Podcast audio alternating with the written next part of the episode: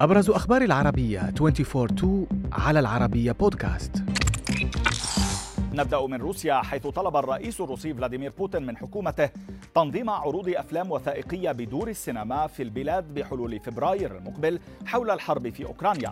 وفي رسالة تم نشرها على موقع الكرملين طلبت الرئاسة الروسية طلبت من وزارة الثقافة تقديم مقترحات لضمان عرض أفلام وثائقية وطنية في دور السينما حول مواضيع تتعلق بالعملية العسكرية الخاصة في أوكرانيا وما وصفته بمكافحة انتشار أيديولوجية النازية الجديدة والفاشية الجديدة.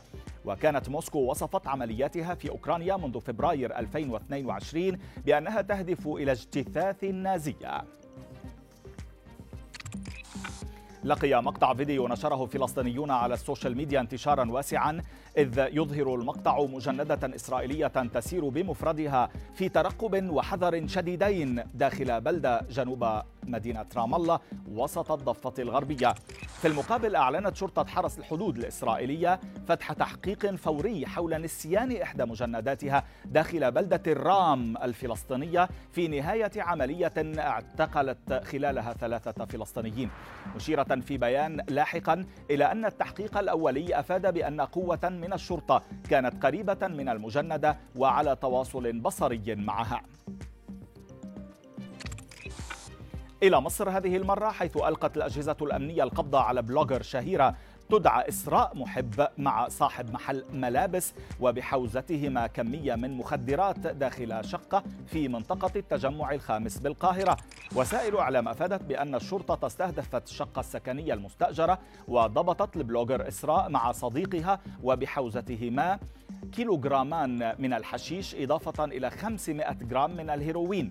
فيما أضافت وزارة الداخلية أن إسراء بل أوضحت أن إسراء وشريكها اعترفا بحيازتهما للمواد المخدرة المضبوطة بقصد الاتجار وتم ضبطها واتخاذ الإجراءات القانونية حيالها. بعد تداول أنباء تحدثت عن توتر العلاقة بين جورجينا رودريغيز والنجم البرتغالي كريستيانو رونالدو. المنضم حديثا لصفوف نادي النصر السعودي. نفت جورجينا تلك الأنباء بصورة عبر حسابها في تويتر وقالت في تعليقها على تلك الصورة التي نشرتها لرونالدو بقميص النصر أثناء حفل تقديمه في الرياض أمس يبدأ فصل جديد. مرة أخرى يظهر من هو الأفضل في العالم. أنا فخورة. فيما قال ناشطون على مواقع التواصل الاجتماعي إن منشور جورجينا أتى ليدحض كل ما تم تداوله مؤخرا عن علاقتها المتوترة بالنجم البرتغالي.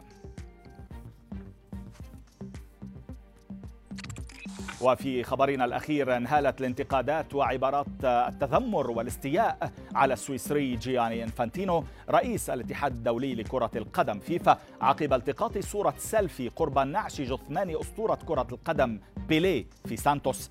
وفي أول رد له قال إنفانتينو عبر حسابه في إنستغرام إنه يشعر بالاستياء والحيرة بعد تعرضه للانتقاد بسبب السيلفي. موضحا أن زملاء بيليه طلبوا منه التقاط صورة سيلفي لهم جميعا لكنهم لم يعرفوا كيفية فعل ذلك ليقرر مساعدتهم بالتقاط الصورة التي أثارت جدلا واسعا لاحقا.